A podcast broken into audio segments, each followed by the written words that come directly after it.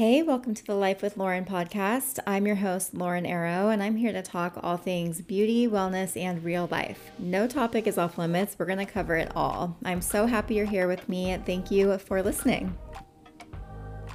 Today's guest is my girlfriend, Lauren. She is the owner of a local med spa in Nashville called Sunday Skin. Today, we just deep dive into the med spa industry. We talk about complications from procedures, lip filler, under eye filler, Botox versus Dysport. There's a new nine month Botox replacement that just came out, the most rewarding med spa treatment, stretch marks, and more. So let's get into it. I am here today with one of my friends, Lauren. Actually, you know what's really funny? I don't know what your last name is. I have you as Lauren Grandy, and I don't even know where that came from. That's my Instagram handle. Is Lauren Grandin. Grandin. Uh, yeah, dot, or I think it's just Grandin now. But okay, my married name is Grandinetti. Okay, yes. But a lot of people knew me before as Novacek because that was my maiden name, and that was like that was what I had on everything when like Sunday Skin started. So that's Which okay. I Lauren. Some that- people are like Lauren Grand, like they think that's my last name, and then my husband goes by Grandy, so it's confusing. But It's it's so confusing, and I feel like when your friends get married, I feel like I don't know most of my closest last Oh, no. anymore. Like I Uh-uh. just I can't keep up. And your first last name was so. It's say it again. it's Novacek. It's very ethnic Polish background, so The spelling I was is to say wild. people can't say it or spell it. So, and I thought I was doing better by going to Grandinetti, but people still think it's long and Italian. So, but it is what it is. you can call me Lauren or Lauren G, whatever is easier.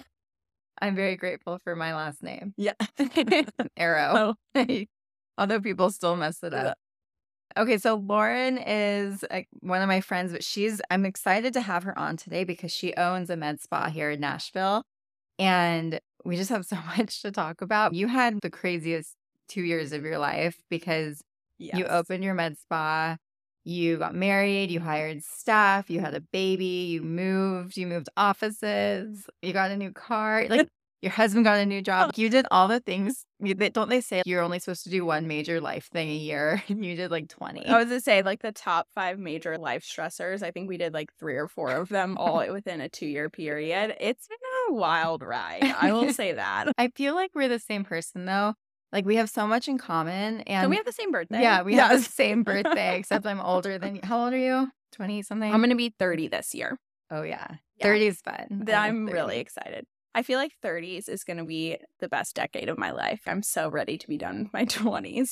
I was too. Yeah. I didn't love my 20s. The end of my 20s were much better than like my early 20s. Yeah, There's so many growing pains in your 20s, and you just are. You're just figuring out who you are and what you want to do and and so 30 I just feel very sure of myself and what I'm doing and what is a priority to me like who my friends are I feel just like really really sure and so Mhm. I like think going into 30s I'm just going to kind of keep building on what I know about myself and that's why I'm really excited for yeah 30s is going to be my best decade I think it is the best. yeah Now that I'm halfway through. Yeah, there you go.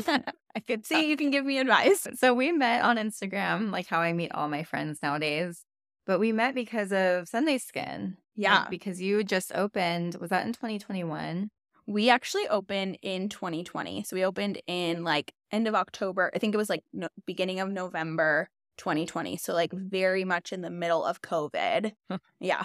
We opened and it was just me, myself, and I in one little room. And I was just super hungry to get it off the ground, even with everything that was going on in the world. So I started reaching out to like local influencers, but like people like I followed and I felt like they really represented the brand well, you know, or they vibed essentially with Sunday Skin. So that's how I found you. And I was like, oh, this girl's cool. Like, I think I would be friends with her. So let me see if she wants to come in.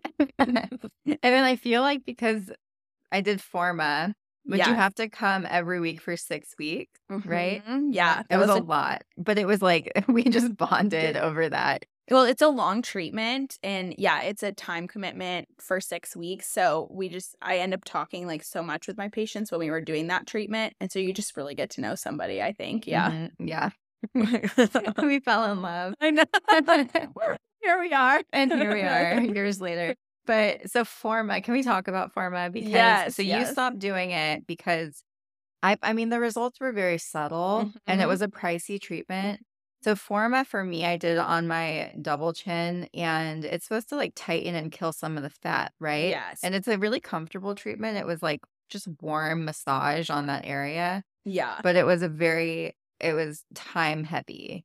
So it's a radio frequency based treatment. So that sort of tissue remodeling that you're getting or that tightening of the skin, potentially depending on how much radio frequency you're getting, you can get some remodeling of the subdermal layers. It is supposed to like help tighten, but it is, like you said, it's a very subtle treatment. It's one that requires a lot of maintenance.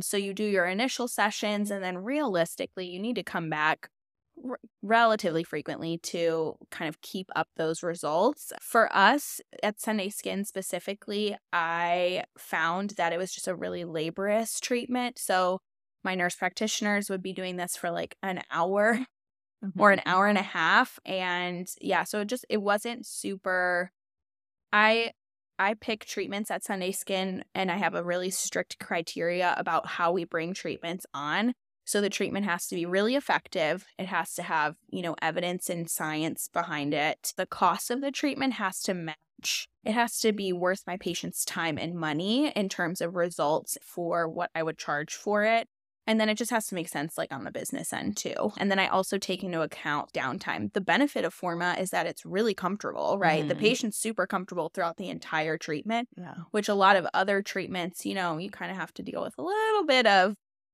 that's not pain free. Morpheus. Morpheus. Yes, we could talk.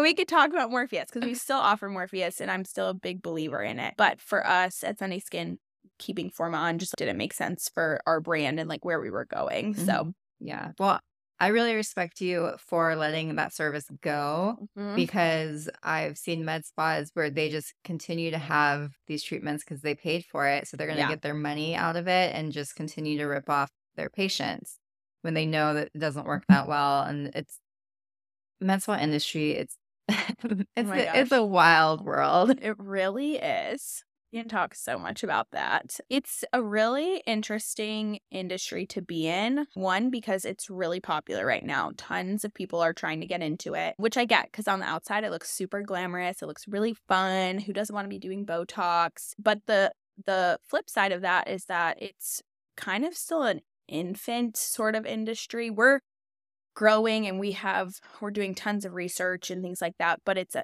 still heavily unregulated so depending on the state that you're in you know pretty much anyone who's anyone can open up a med spa and start offering botox and there's just a lot of ways around making sure that they have the right background to be able to offer these treatments and there's the treatments are so sought after that everyone is trying to make a quick buck basically and it and it can be harmful to the patient because the marketing or the, you know they just don't know what to look for in what is like a reputable place Yeah. um who have providers that have proper training and the right certifications and you know the correct legal background and things like that so yeah we can we can talk more about that yeah, I definitely. I just learned that estheticians are doing Botox and filler in some states. I'm completely mortified. So I think later in this, we'll talk about how to pick a med spa because obviously not all of you live in Nashville, Mhm. but it. I don't think it's that hard, but you do have to be comfortable asking questions. And I think a lot of people are just looking for the best deal. Yeah And sometimes the cheapest, actually, most times, Mhm. the cheapest isn't the best. yeah, you're right. It's don't always look for like a Groupon or the best deal. And yeah, just be comfortable asking just one or two questions, even that can help you kind of distinguish what is a reputable place versus not. Mhm. And then the whole like if they charge you the consultation fee, avoid them because that's so outdated. Yeah, I think as a business owner, I understand that piece. At Sunday Skin, we still offer free consultations because at the end of the day, what matters to me above making money and profitability is my patient's experience. Mhm. And at Sunday Skin, we have three core pillars approachability, affordability, and accessibility. And that approachability piece really drives the patient experience. And I never want my patients to come in and feel pressure that they have to buy something or that they've already spent money, so they have to do a treatment. Mm-hmm. I want them to come in just with all their questions and really get to know our providers, get to know our space, find out if we are the right fit for them. I think finding a good med spa is kind of like finding a good therapist. You have to like vibe with the people and they have you have to feel like they care about you. Otherwise, you'll just end up finding yourself being sold a lot of different things that maybe isn't what you need or what is best for you and your skin. Yeah. Mm-hmm. Yes, I totally agree. I just, I mean, same thing with like recommending products on Instagram. I feel like, yeah. I mean, maybe it's not the same at all, but we see like fashion bloggers that know nothing about skincare recommending products to people and people just buying them because they trust that person and it's not necessarily like their skin type. It goes back to like the authenticity piece of it, right? Is that influencer or blogger being authentic because they truly like those products or did do they actually use them? Like have they used them for the last 4 to 6 weeks because really that's how long it takes to decide if a product is working for you in your mm-hmm. skin or did they get sent some free product that they're like, "Oh, this looks pretty good and I think I can sell this easily to my people." Right? right. Or oh, I'm getting paid a lot of money, money. to talk mm-hmm. about this mm-hmm. product and they never even try it. I remember there was this one, there was like, it was drama in the industry because this influencer photoshopped the products into. Oh my gosh. Like she never even had the products that she was talking about. And it was so obviously photoshopped. And it was, and it was like a pretty legit major brand. But like some brands make influencers buy the product mm-hmm. before the post instead of sending you product, which I think is BS. The brand should send you product if they want you to post about it. Definitely. But yeah, maybe she lost it or something. Oh my goodness. But yeah, it's a wild. I mean, you've worked with lots of different types of influencers too. I'm sure you have plenty of things to say about my industry.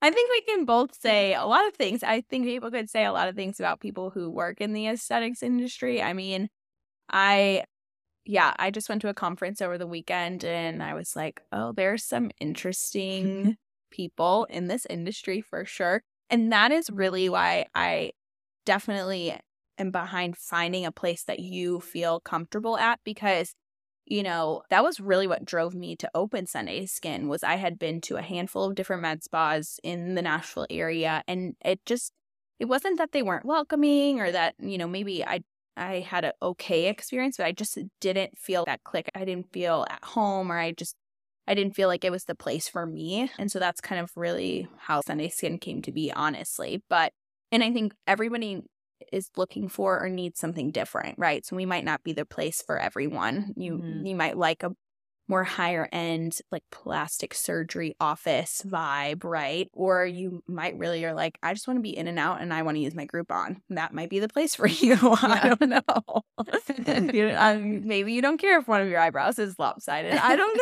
know. yeah. That's not the goal. It's not the results that we try to put out into the community, but you know, everyone, there's something for everyone. Have you ever had something like that happen to any of your patients? What do you do if that happens or come to you because it happens somewhere else? All the time. So, I mean, all the time that something happens somewhere else. I will I will say this. No injector is perfect, no matter how long they have been injecting, no matter how many trainings they take. Patient complications are always going to be something that you deal with, especially if you're seeing a high volume of patients. So, I definitely have been to trainings with some really, really incredible injectors, and they're like, if you haven't had a complication, you are not injecting enough. Mm-hmm. So I think it's really important that patients understand that.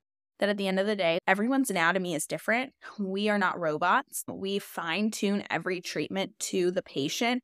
And so you know, it's going to happen less than 1% of the time, but there's always going to be a case where, you know, you have what we consider not an optimal outcome. And that there's a range of things, right? Like it can be something where your brows are a little uneven. And guess what? That happens. I have a stronger eyebrow. I do too. I was going to say almost everyone does. Everyone's Our face, brows are sisters. yeah, yeah, they They're really are. They're not twins.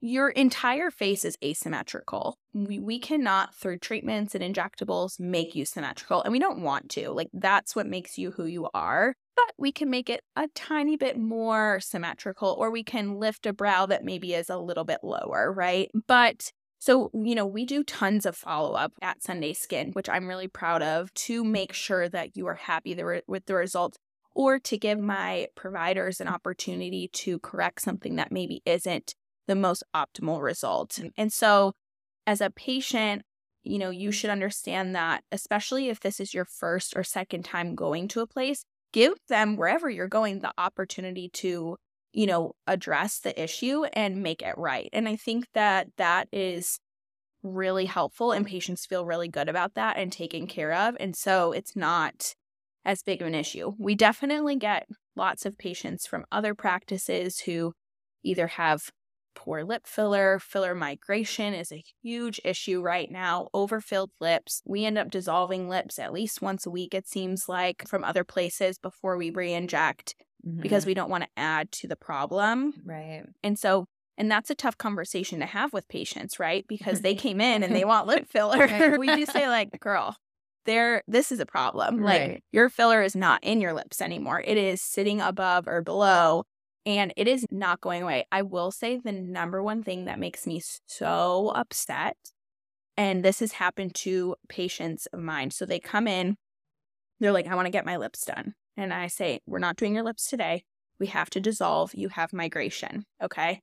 Now, since I didn't do their lip filler, we do charge them to dissolve because the enzyme that we use to dissolve it's expensive, and we always have. And it's the, your time. It is my time too, right?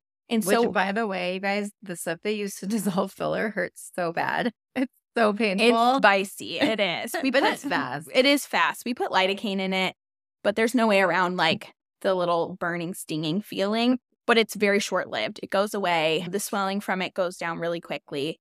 But what I do tell my patients is like, listen, I'll dissolve them today for you. No problem at all. And I'll have you back in three weeks. We'll refill your lips. They will look amazing. Or go back to the place that originally injected them and ask them to dissolve. Because if it were my patient and I had filled their lips and they have migration, which by the way is not always on the injector, sometimes no. it just happens. It, it happens over time. It really does. But the bigger problem I'm seeing is that the patients will go back, they'll ask to get their lips dissolved, and the practice will instead be like, let's just put a little bit more filler in them to correct it. Uh, and I have to literally tell the patient, I'm like, do not let them put any more filler in. It's not going to make it any better. And once the filler has migrated like outside of the lip tissue, like your body's not going to break it down. That's another thing that places will tell them is like, just wait a little bit. It'll go away eventually. It's not going to. It's sitting there. Your body's not going to be able to break it down. We have to get rid of it through a dissolving agent. So, oh, really? Yeah. I thought filler does it's like hyaluronic acid based, so it just kind of goes away over time. It does to an extent. Mm. What we are finding is if it's not in the right tissue space, that your body has a hard time getting rid of it, all of it completely.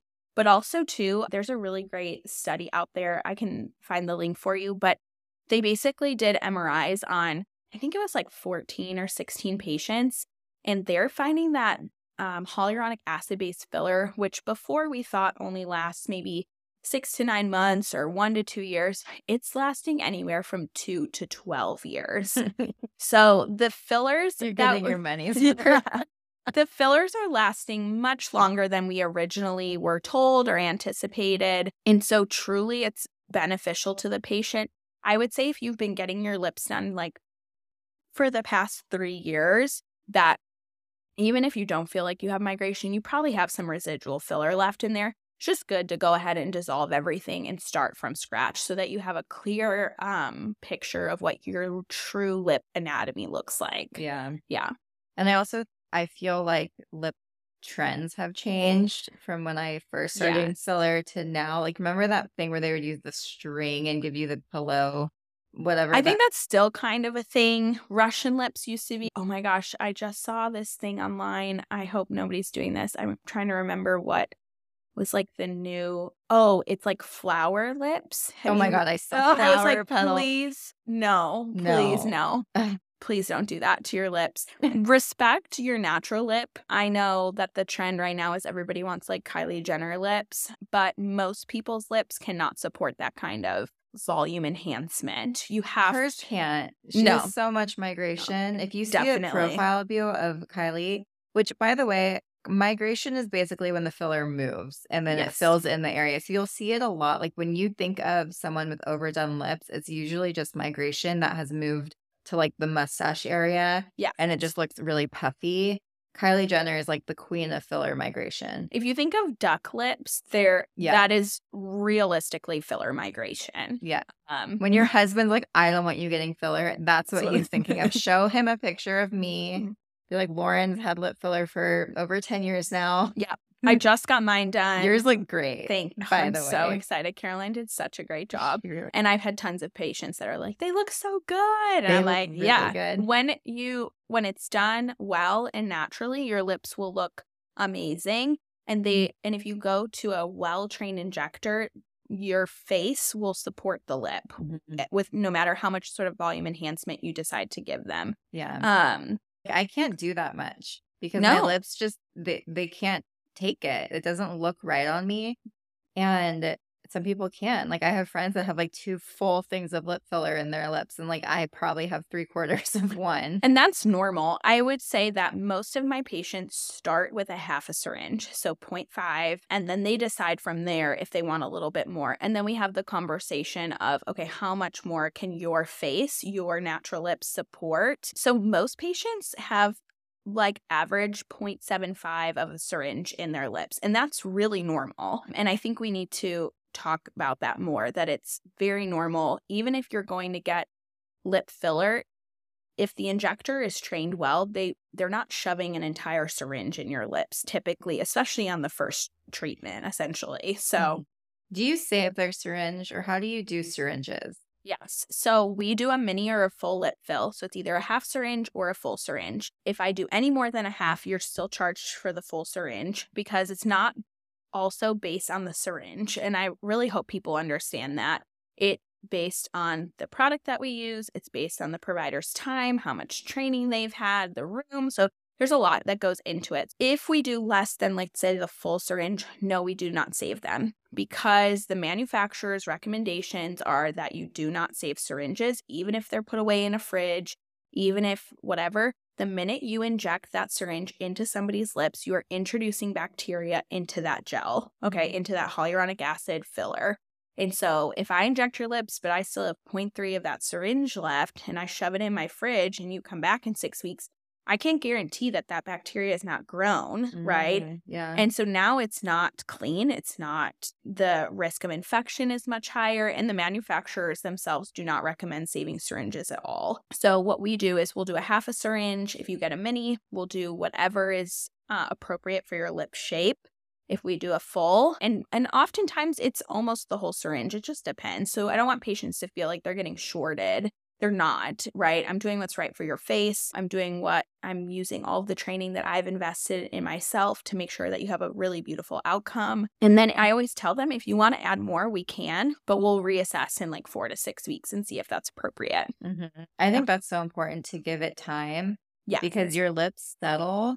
First, they're gonna swell, and then they're gonna still be bigger. And then, uh, yeah, prop like if you're if you're getting married, please don't do your lips less than three months before the wedding. Definitely. definitely. Your Botox will look its best at six weeks out, but you should do it one other time before that Yeah. to make sure you get your right dosing, to make sure you like how it looks.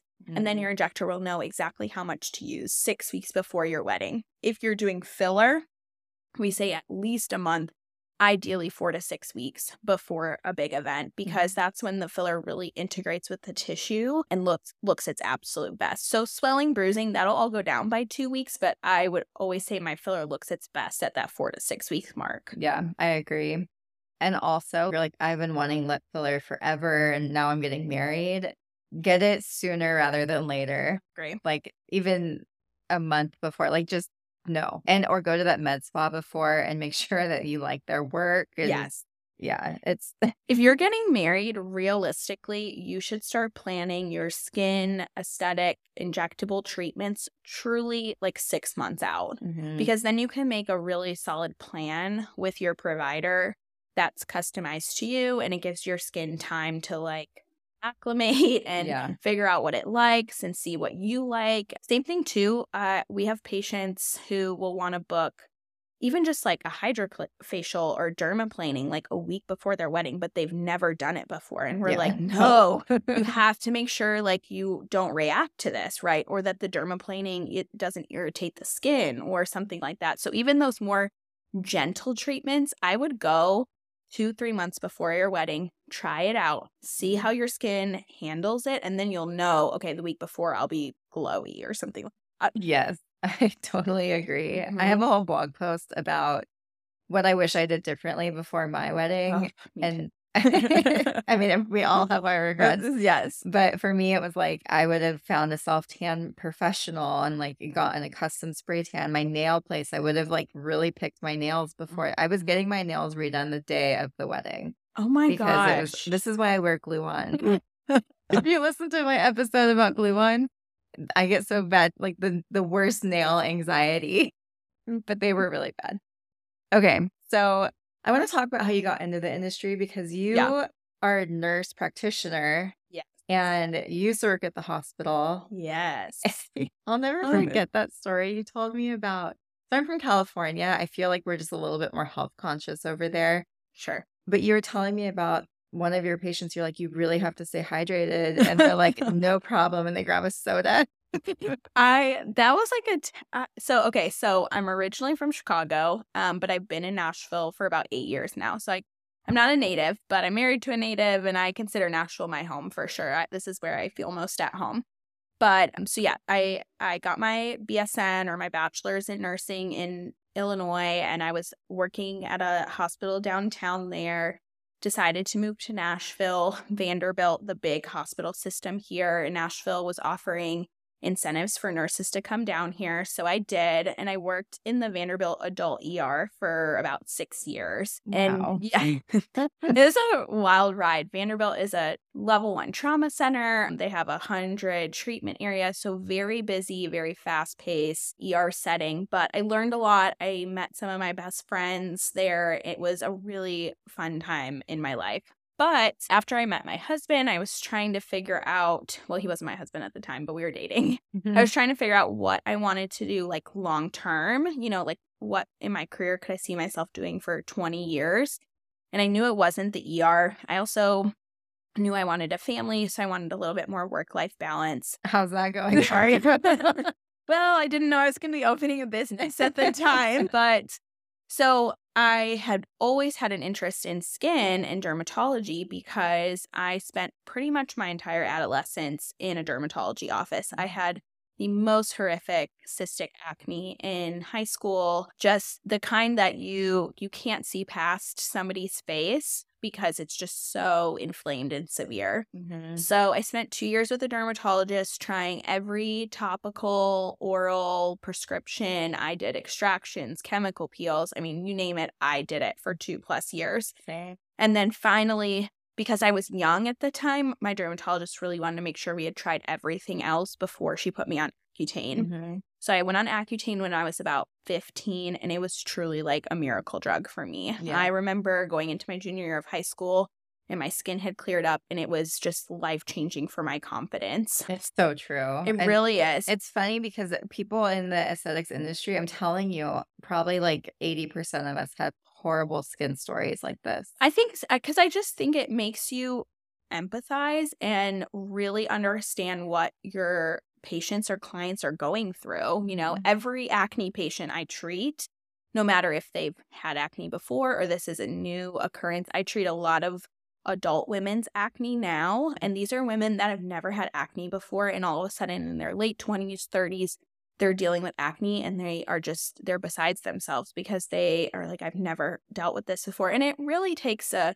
hit to your just like life and your self confidence. Yeah. And so I really empathize with them. And even now, I mean, I still deal with breakouts here and there. I just had a baby. my body just went through large hormonal shifts, you know. Your skin looks great right now. Yeah, it does. I'm like, oh, we're we're we're over the hill on this one. But we were um, so I went to Thanksgiving at your house and I apparently got pregnant that week. And so I was having the worst breakout I've ever had. And then like you were having a breakout too. We're Yes. standing there like just talking about our skin and like look at us now. I know.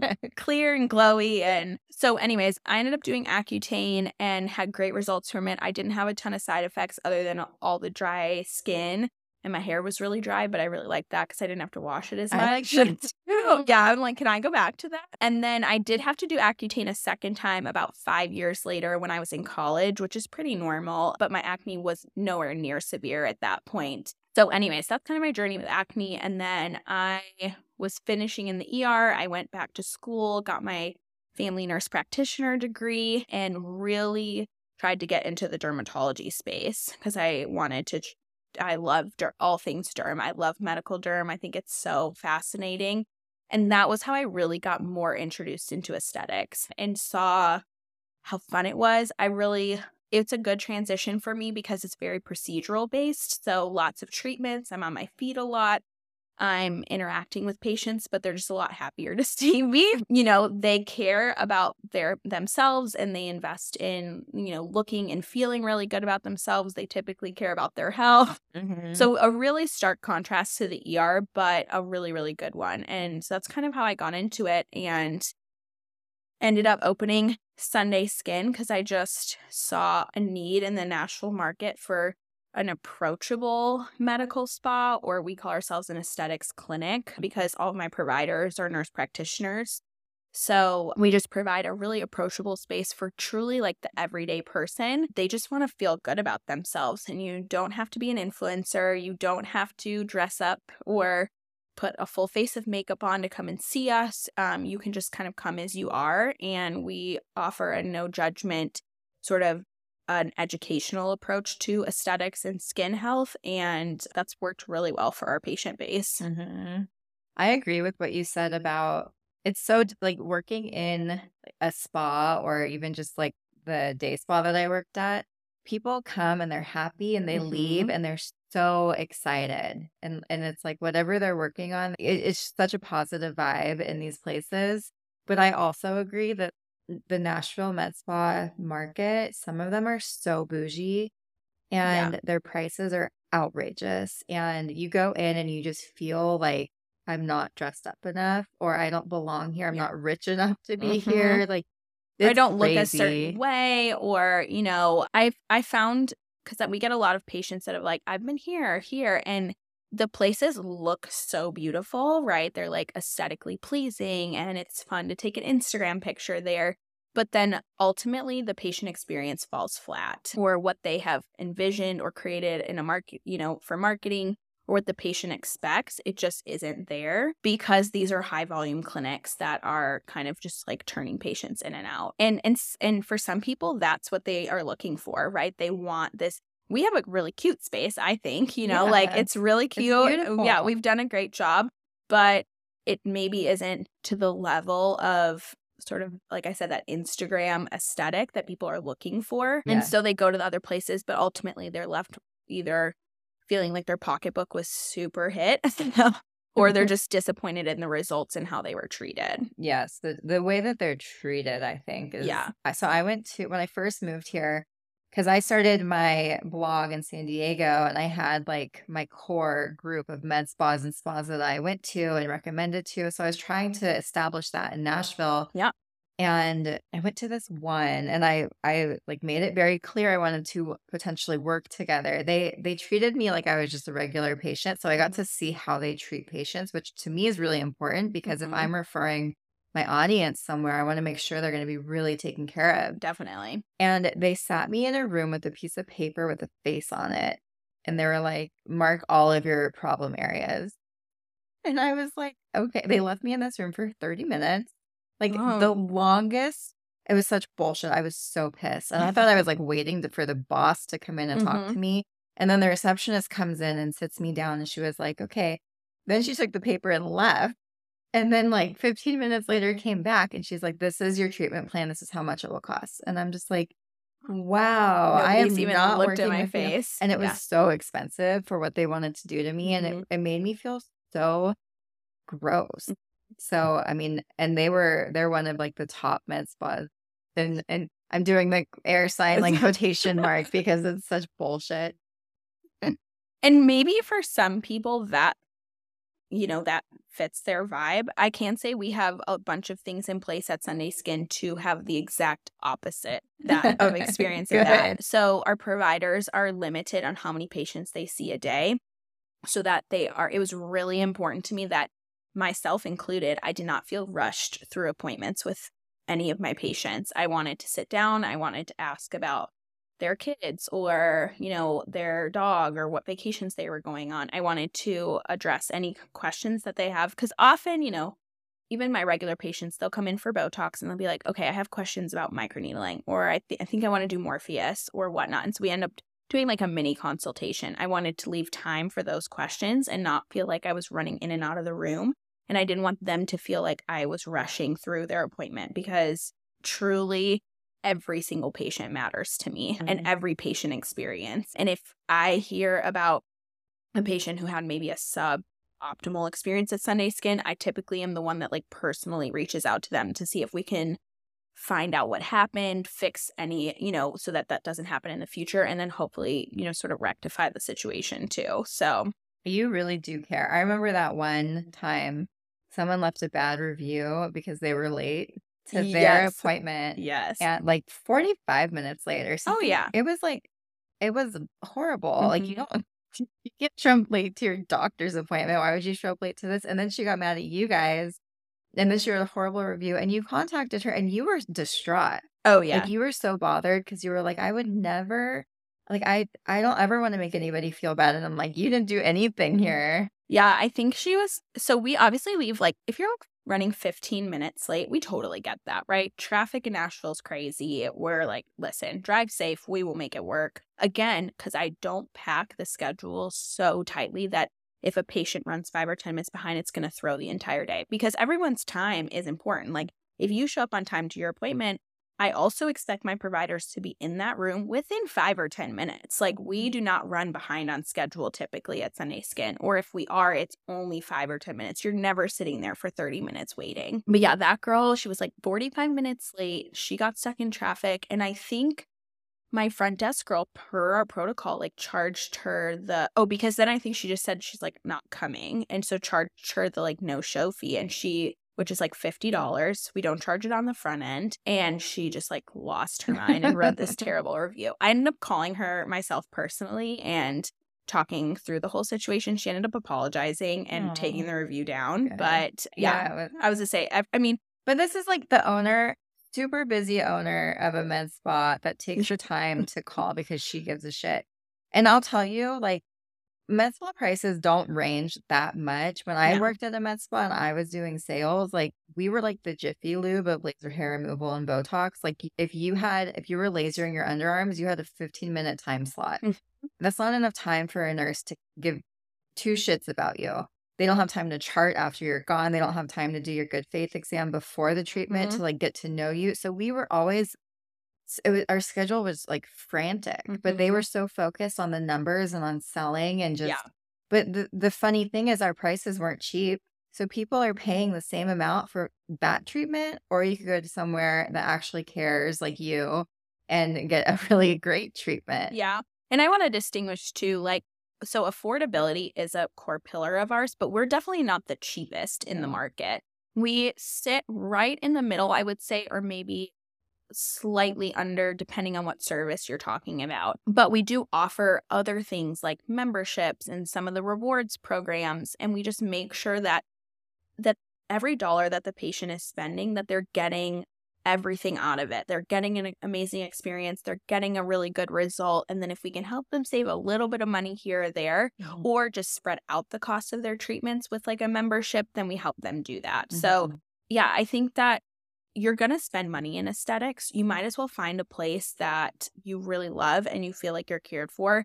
And if you, you know, have a complaint or you have an issue, that they are super responsive to you bringing that to their attention. hmm And the problem finding a med spa is how do you know how they're going to treat you Yeah. up front? Like it's kind of just a shot in the dark until you, I mean, what I would personally do if I was looking for a med spa, and you can tell me if you would change anything, Okay. but I would get on my phone, get on Instagram, and just type in Nashville Med Spa in the search bar and see what their before and afters look like. I would see they don't have to have the prettiest page, although your page is gorgeous. Thank you. Like I should hire you to do my job. My marketing girl, Lena, is phenomenal. She's great. You were great before. When it was just you, you were great. But they don't have to have the prettiest page because maybe their owner is like me and she's not the most creative mm-hmm. person, but she can make, she's really, really talented. And then when you call make your appointment, ask them questions like ask about the training, ask what the nurse who's going to be doing your treatment. You want to go in for a consult and see what that nurse looks like. If she has these big, crazy lips and cheeks and you're going for the more natural look, then maybe that's not the place for you. So it's kind of where I start. And then I do like to look at Yelp and Google, but I always say like those reviews can be bought, whether you're incentivizing people with discounts or if you write a review. Like, I didn't you send an email blast out to your and you were like, hey guys, please write a review if you can. And like you didn't even give them an incentive and you got so many positive reviews. We did. Like we that did. that to me speaks volumes. We so I love your list. The only other thing I would add, and I think this is super important, is if you have a family member or a friend who has been to a place that they really like, I think referrals that way is the best way to find someone. So like Mhm. if your girlfriend was like, I go to this med spa and I had a great experience, then I would try that one out because you have like a firsthand person that will tell you about their experience. Yeah, we don't buy Google reviews or anything, but our patients are just super kind in that they they do leave kind words on there. I will say too, we have a strict no tipping policy. Okay. And so I hate it. patients i when i first opened they would try and give me cash and i'm like i am a medical provider. Like i'm a nurse practitioner. I cannot accept a tip. Like that's like number one in the hospital. Like you don't take payment from patients. If they give you like cupcakes or something or like you know they yeah you can accept a cupcake but or you know like a small gift or something like that but you it's really really frowned upon and I think even illegal in some states to accept tipping. So after I had that experience a couple of times, I just started to tell patients I was like, I don't accept tips, but the best tip you can give me is to either tell your family and friends about me or leave me a good Google review. And so they just kind of like took that up and it's helped us a lot. Yeah. and they feel good about it because they're like, oh my, I'm I'm giving something back to her, even though they don't have to at all. And I feel good about it because then I don't feel weird that like I've never accepted like a cash tip anyways. But yeah, so it kind of negates that whole exchange. Yeah. Oh my God, the tipping thing.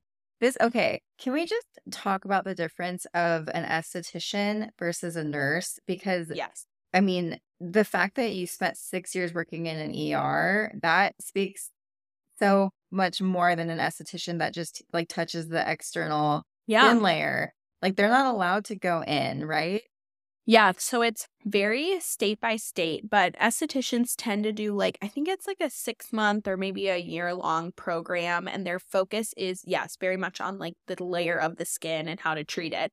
And if you find a good esthetician, they are a wealth of knowledge in how mm-hmm. to treat the skin and, you know, what products are good for what things. And, you know, they can do brows and lashes and chemical peels and all kinds of different treatments. But they're not a medical like they're not a healthcare worker, right? Mhm. Nurses go most of them nowadays have at least a four-year bachelor's degree in nursing. I'm a nurse practitioner, so I went back to school, got my master's. That was another 2-year degree on top of that. And then they get you know, on the job training in whatever field that they're in. So there's a huge differentiator.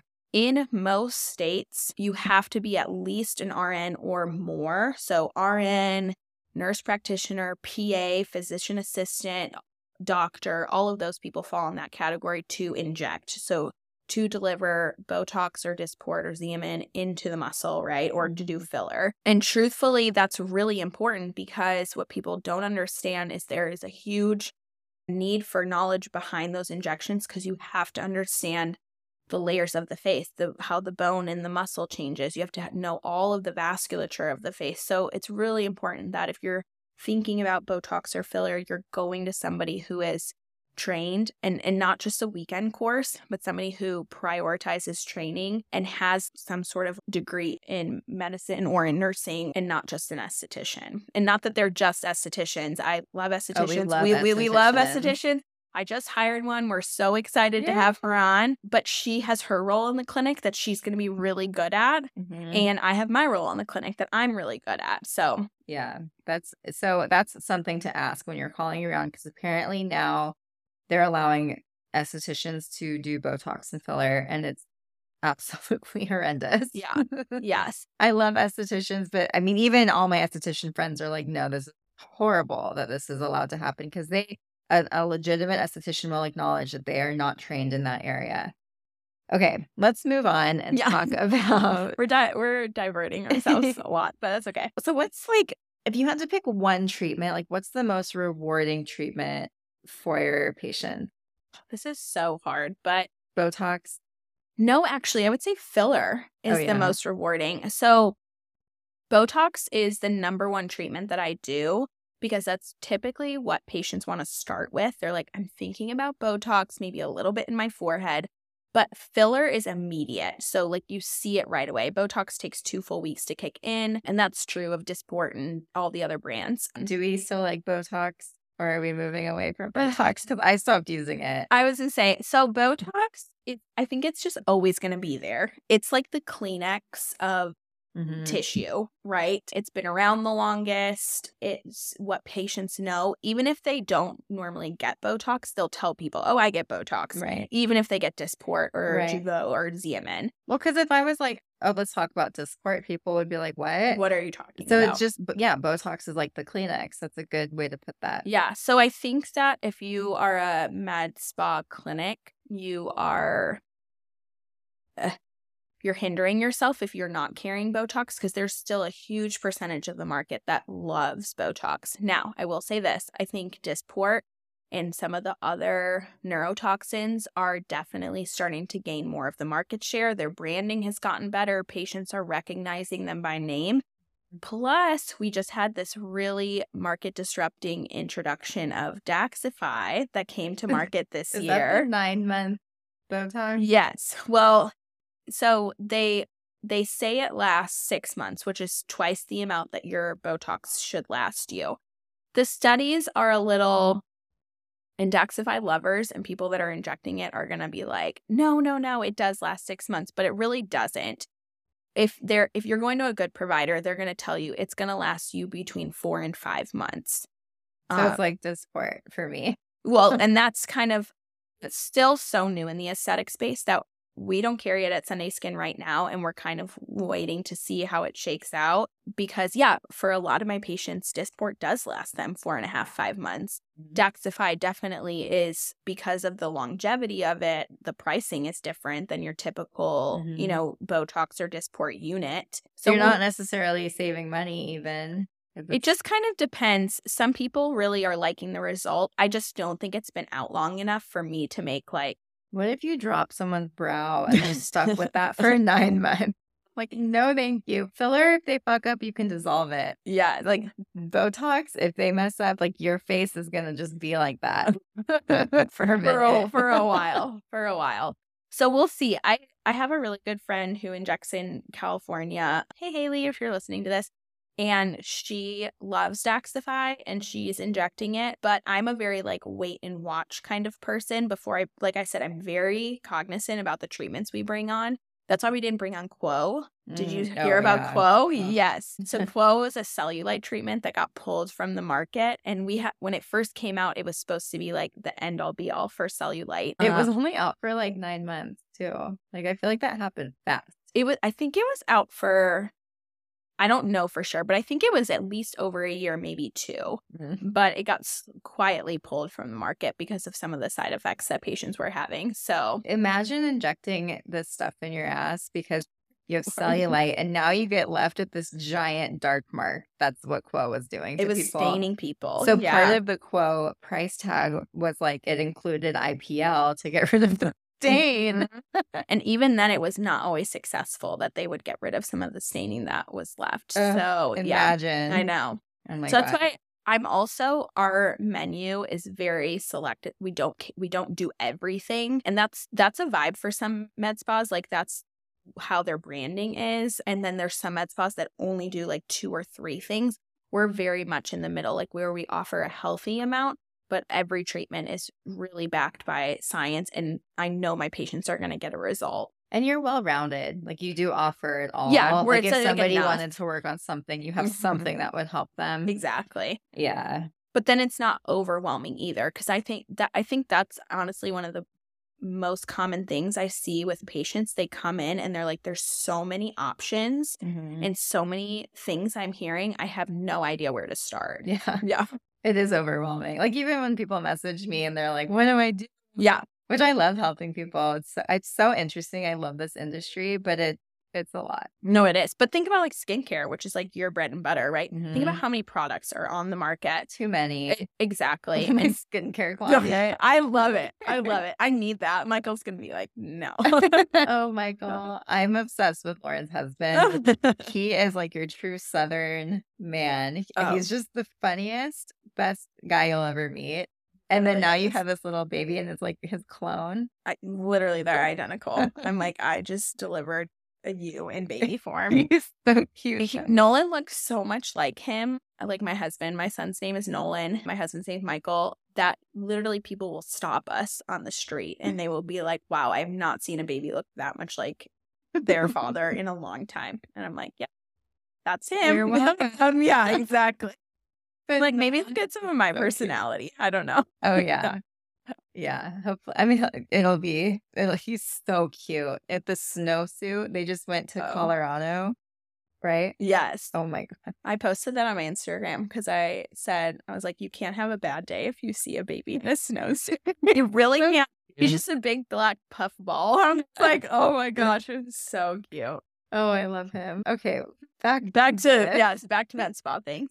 So, okay, we talked about most rewarding. I agree actually. Botox I could I could do away with just cuz I know so much about skincare, I feel like. Mm-hmm. But filler, like lip filler and under eye filler are probably the two best things for me for my appearance. Like I look so different if you guys see an old picture of me mm-hmm. and I don't have big lips or anything, Uh-uh. but I just you just look refreshed and like a little bit prettier.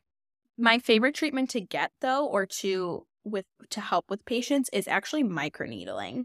Really? Yeah. I just I, that's like my least favorite Really? in terms of results. Did you have acne scarring though? Yes. So like you saw, Saw a. Mhm. difference with it. And that's I was gonna say my I like microneedling because it really is a treatment that every patient can do and can benefit from. And for patients who are maybe really nervous about doing injectables, it's a really great option for them because it like helps support their skin health. But yes, we see great results if you have acne scarring or you have a lot of texture you have like beautiful skin. So that's probably why you're like, eh. You probably got some collagen induction from it that you just don't realize. But yeah, it- Yeah. it's it's a fun treatment to do and I like to get it too. So Yeah. I, I actually okay, you're gonna get mad at me. no, I'm not. so I'm going down the crunchy. I say like I'm scrunchy, I'm sort of crunchy. So I'm like switching to cleaner products, clean that. beauty, clean skincare, which basically eliminates everything at the med spa and all medical grade. And Yeah. it's so far my skin, like I'm not I don't look like a grandma. Like nothing's really changed in my appearance. It Mhm. wasn't like instantly overnight my all my wrinkles appeared. So I will say I'm grateful for that. So I was actually considering doing a round of microneedling or like one with PRF Yes. and then just like really rejuvenating that way.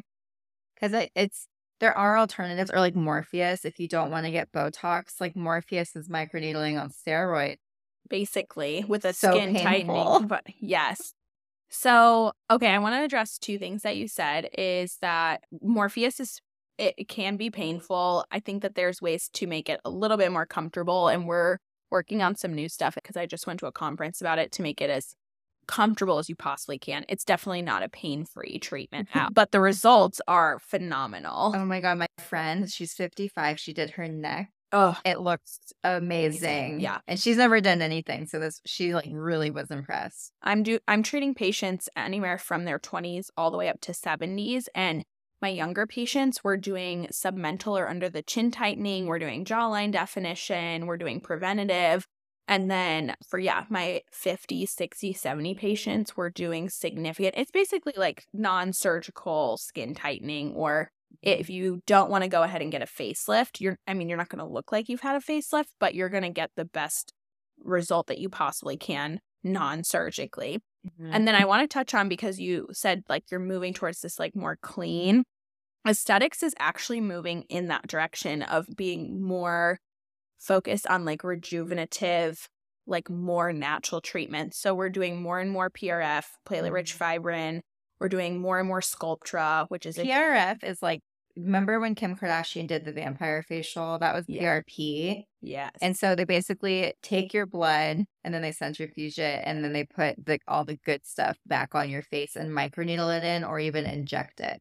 So that's what she's talking about. And I also have YouTube videos about when I had these procedures done. So you can learn about Morpheus and PRF. I'll link those in the show notes. But they're, I mean, you're right. And that's what gives me hope for people that don't want to do filler or Botox. Yeah is there we are there are alternatives now there is and i think that if you are paying attention to the aesthetic space and you're an, an injector or a provider who's really invested in like always staying ahead of the trends and ahead of the science then you're seeing that we're actually doing less and less filler we're doing more and more rejuvenative, tightening, Morpheus, Sculptra. Neurotoxins here to stay. It's mm-hmm. always going to be here to stay, but we're nothing will replace that. No, it won't. But after you do all of those, then we decide do we need to add volume through a hyaluronic acid based filler?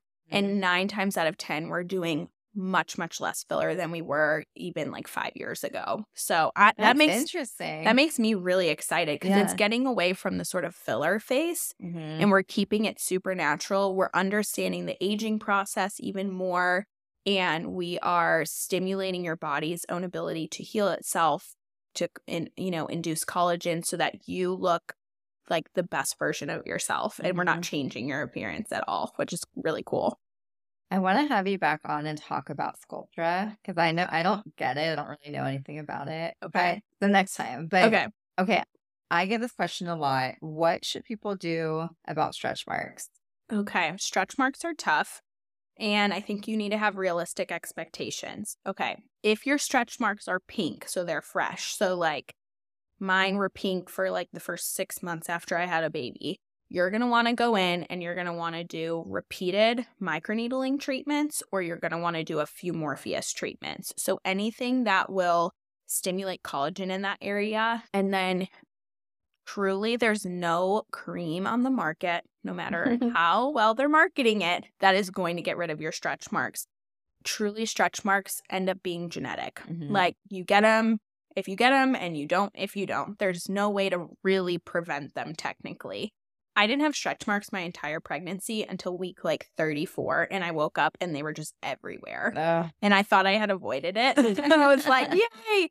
I'd not Were you using like shea butter I used, I think it's like the bio oil. Mm-hmm. You can get it at like oh, Target oh, yeah, and stuff. And I was like, yeah, I was like, I'm keeping it hydrated, even though I know like there's no way to avoid it. But I was like, maybe I'm in the clear. Yeah. No, woke up at like 34 weeks. I was like, they're just on my legs everywhere. So I did Morpheus. On your legs? Yes. Pregnant. I, I have them on my inner thighs and my butt. Same.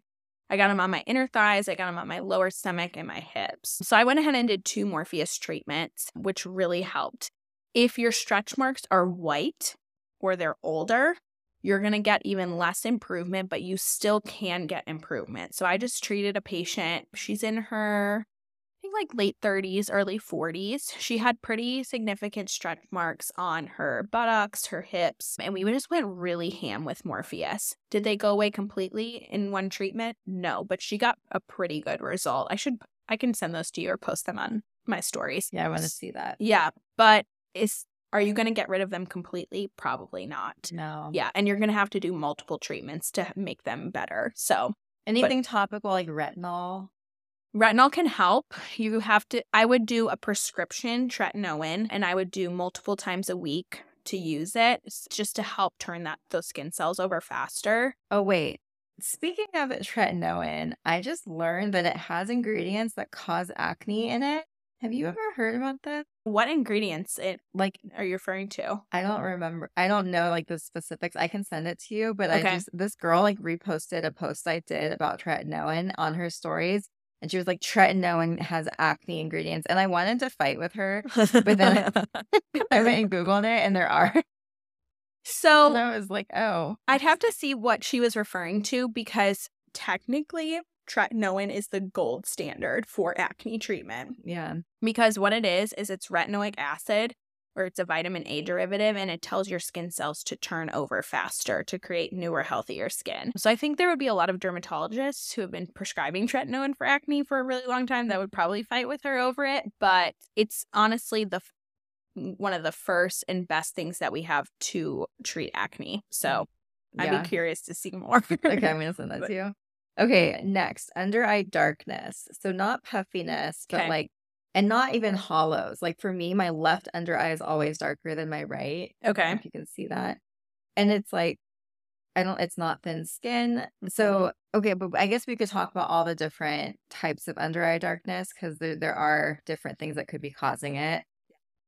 Under eyes are hard. It's a big patient complaint. But if you're talking true discoloration, it's usually from one or two things. It's usually from hollowness, and that can be improved in a variety of ways, or it is typically like genetic. Sometimes it can be pigmentation, but realistically, on the under eyes, it's not usually the case. So if it's genetic, there's really limited treatments that we can do. But PRF is my absolute favorite treatment for the under eyes, especially if we're talking about discoloration. And we usually do a series of two or three, and it really helps like rejuvenate the skin underneath. It helps with lines and wrinkles. It's going to help with discoloration. If you're concern of your under eyes is only discoloration and you're not hollow, then you are not a good candidate for tear trough filler. I know a lot of people that want tear trough filler, and I know it's it was really popular last year. I'm not seeing as much of it this year, Oh, but not Mm. not everyone is a great candidate for it, and then they end up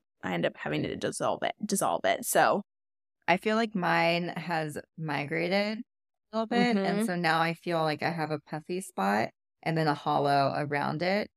And that's the other thing. If you have puffy under eyes, you are not a good candidate at all. and if you have like, people are allergies, filling in where it's hollow around the puff, and I'm like, Mhm. that doesn't. I don't see that working very well. Yeah, if you have any sort of puffiness, if you have like festoons or any sort of edema under the eyes, if you have a history of You allergies, say this like we know what you're talking about. It's hard to describe, but have you She's ever science. I'm sorry. Have you ever seen anyone where it's like they have their under eyes and then they have like a bulge, Mhm. you know, where you almost can, can grab it? Or if you have really like lax skin, so it's like really thin and frail and you can kind of pick it up, those are not great candidates for under eye filler. It may look good like the day you do it, but trust me, once it settles or six months later, you are going to end up having like worse outcomes and then you're going to need it dissolved. Mm-hmm. So, what do you do for thin skin under the eyes and like the wrinkles? And like, is it just surgery at that point? Depends on the patient. We can do a lot of correction with either microneedling or Morpheus to help tighten that skin. But yes, it depends on the yeah, it depends on the patient and the age group. But a lot of times it, it you might just need like a lower bleph, basically, which is where they kind of take that skin and they cut it and then kind of tighten everything up. Which I've seen women in like their 20s and 30s getting this Ugh. surgery now. It kind of bothers me. I feel like people have, be, because we have our phones with our cameras facing us all the time, people are obsessive. And you probably really see that where people are seeing things that no one else would ever see that they're like, I have to fix this. And you're like, nothing is going to fix that. You're fine. If you're hyper fixated, that's what we call that, hyper fixated on something super small that really nobody else sees, that's a red flag as a provider because no matter how much I try to fix that thing, you will never think that it's uh, that the result is better. It's really interesting in aesthetics. There's a, something called BDD or body dysmorphia disorder. And in the general population of people, it's only about like 1% to 2%. But in aesthetics, it's like 15% of our patient population. Wow. And so we really have to be trained and aware to screen for stuff like that because those patients will never be satisfied. Or if I fix one thing, they'll find something else to Mhm. hyperfixate on. because they're just never satisfied with their appearance. Everybody's always going to have something that Mhm. is, you know, none of us are perfect, but if you overall like have a healthy, what's the word? You like like yourself, you know, and you Yeah. feel good about your appearance, then anything we do will just like help kind of fine tune that or improve and enhance that feeling too. That's like for me when people say I have good skin, Yeah. I'm instantly like, no, I don't. Because it's like so ingrained in my head that I just have acne and like I see the redness and I see the things that you don't see when I have makeup on. So I I kind of can see where that comes from. I bet social media has made body dysmorphia so much So worse. bad. In such a younger population too, like in Mhm. younger patients who I'm like, you're perfect, you're stunning, you're beautiful. Right. There's nothing wrong with you. right. Yeah. And then as we age and like things actually do start moving Mhm. around and we do start getting wrinkles, like I'm starting to get like the crow's feet when I smile. And I'm like, that's wild. Like it just comes one day and that's that. And everyone has different genetics. So like take a look at your mom or your dad if you you know, if you're able to and you can kind of see what your future looks like. Like my dad needs an, an upper and lower bleph so bad. Like his is like almost impairing his vision. Like he would get it covered by insurance. And I'm like, I can see it in my eyes. I'm like, that is my future. Give me 20 more years. And I, my grandma had to have Yeah. an upper bleph. Like, I'll get one. yeah, that'll I just Steve be. will probably need one. Mhm. When Steve gets Botox, like when he used to get it at the place I would go in San Diego, they would freeze his forehead and he hated it because he couldn't open his eyes. Yes. If you have lower set lids, oh, this is a good one. If you have lower set eyelids or lower brows where like the, you know, the rim or the kind of overarching part of your brow kind of is lower on your eye, you actually might not be a good candidate for forehead Botox Mhm. because your injector should kind of assess you, but you may use your forehead muscle so much to keep your eyes open, you don't even realize it. And if we paralyze that muscle, you're like, I can't see. I have to I have to physically open my eyelids. So that's something to consider too. But yeah, that's a good reason to go to a nurse. yes, Overhead. who's like trained to look for those things. Yes. Okay. Are there are there any scams that you're seeing other med spas pulling right now? Like anything where you're like, oh, please stop. Oh, this is a really good question. The tipping thing kills me.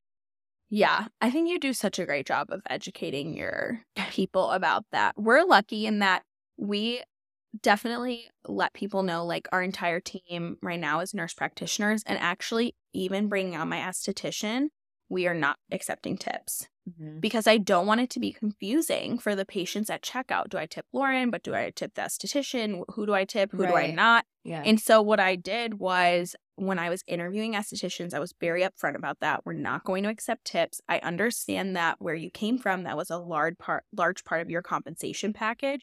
And I'm going to make sure that you're compensated appropriately so that you will not miss that piece. And then it makes it really straightforward for my patients. So the tipping thing is weird.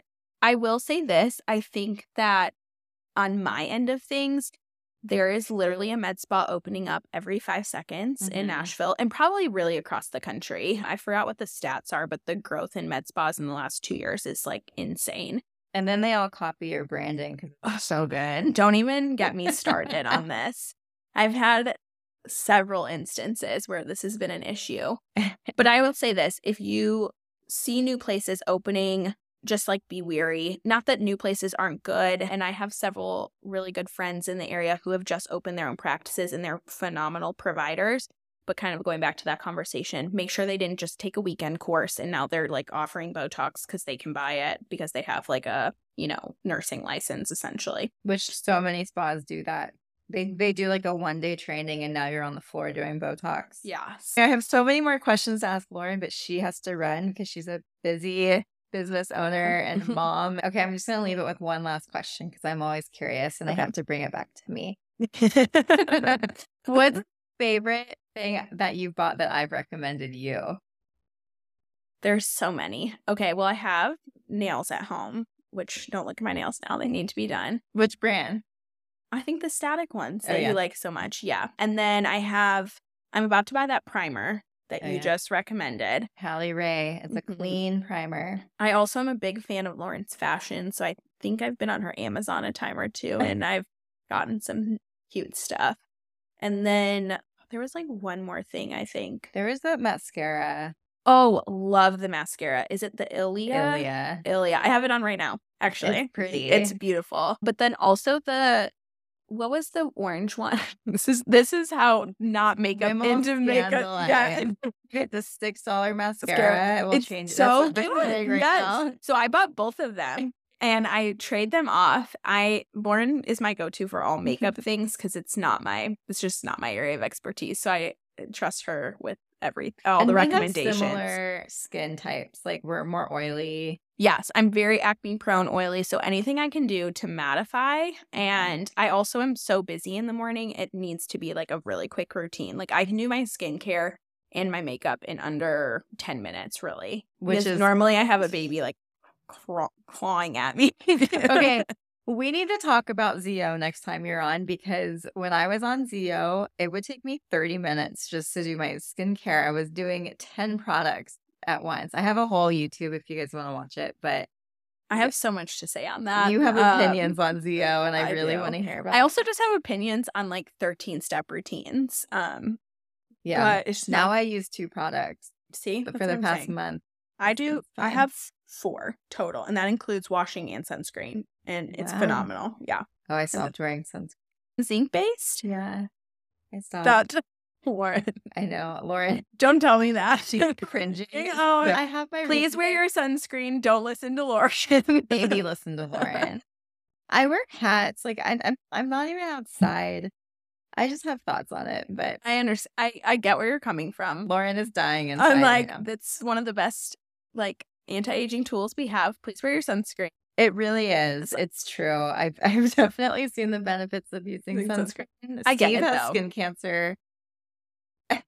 Lauren, oh my gosh. Okay. I'm, I'm all about sun protection, Protection, right? yeah. But it's also winter. Ask me again in the summer how I feel about it. All this right. was well, so fun. Thank, thank you for you. having me. Yes, thank you for being here. I'm gonna link where you can find Lauren, like Instagram. You just started a YouTube, which Yes. I love. I commented. Did you see? Yes, I did. Thank you. be better. And then like Instagram, website, all the things. If you're in Nashville, she's Sunday Skin. She's just the best. You'll love her. Thank you so much for listening to Life with Lauren. If you enjoyed this podcast or it brought you any kind of value, I would absolutely love if you could leave me a positive rating and review. It means so much to me and it helps get the word out about the show. You can also find me on Instagram at lauren.erro. And I will talk to you next week.